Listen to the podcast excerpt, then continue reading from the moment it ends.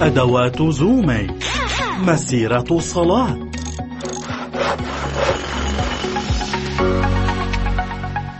رجاء تابع معنا في دليل زومي.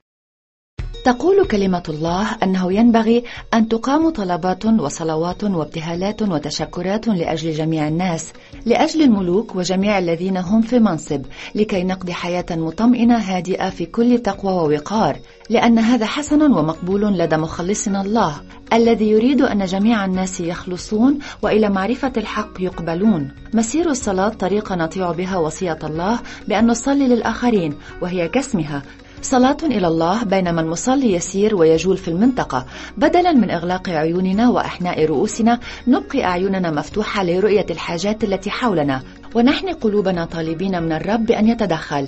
يمكنك ممارسة مسير الصلاة وحدك أو في مجموعة صغيرة.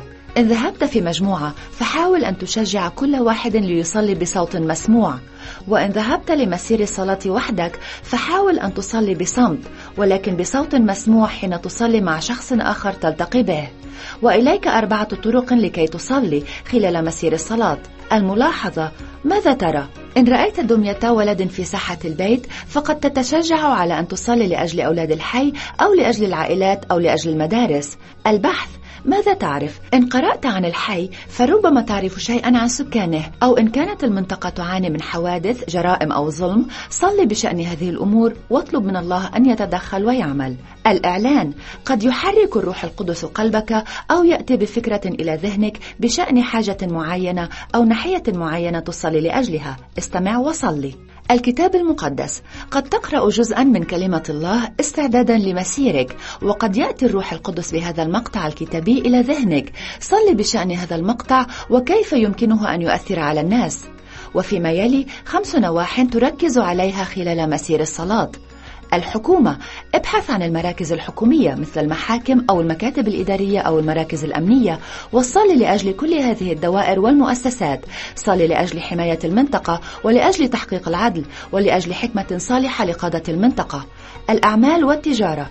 ابحث عن المراكز التجارية مثل المراكز المالية أو مناطق التسوق وصلي لأجلها. صلي لأجل استثمارات تتم بطريقة صالحة. صلي لأجل العدل الاقتصادي ولأجل فرص للمعطين الأسخياء والأتقياء الذين يعطون الناس مكانة وقيمة تسمو على المكاسب. التعليم.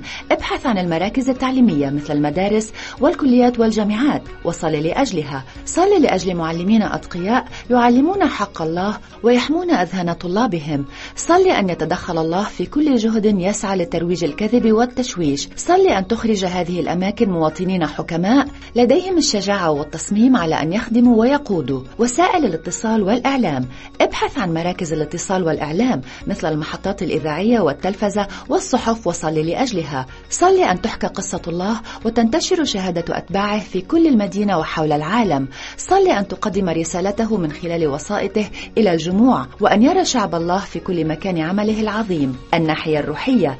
ابحث عن المراكز الروحية والدينية مثل مباني الكنائس والمساجد والمعابد وصل لأجلها. صل أن يجد كل باحث عن الحق السلام والعزاء والراحة في يسوع المسيح. وأخيرا هناك خمسة طرق يمكنك الصلاة بها لمن تلتقي بهم في مسير الصلاة بينما تسير مصليا كن متنبها بشأن الفرص واستمع لإرشادات روح الله بأن تصلي لأجل الأفراد والمجموعات التي تلتقي بها يمكنك أن تقول لسكان المنطقة نحن نصلي لأجل هذه المنطقة وسكانها هل من أمر محدد يمكننا الصلاة لأجلكم بشأنه؟ يمكنك أن تقول أنا أصلي لأجل هذه المنطقة هل من شيء محدد علينا أن نصلي لأجله؟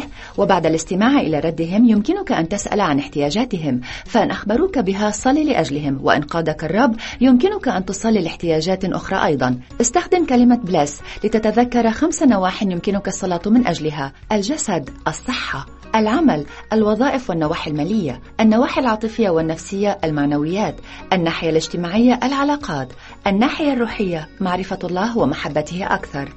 في معظم الحالات قد يشكرك الناس على اهتمامك بأن تصلي لأجلهم. إن كان الشخص غير مسيحي أو غير مؤمن فربما تفتح صلاتك الباب لحوار روحي وفرصة تشارك فيها قصتك وقصة الله. يمكنك أن تدعوه ليشارك في دراسة عن الكتاب المقدس. إن كان الشخص مؤمنا فيمكنك أن تدعوه للانضمام إلى مسير الصلاة واتباع خطوات بسيطة كالصلاة لأجل نواحي النفوذ أو رفع صلاة البركة. مسير الصلاة أداة أخرى من أدوات زومي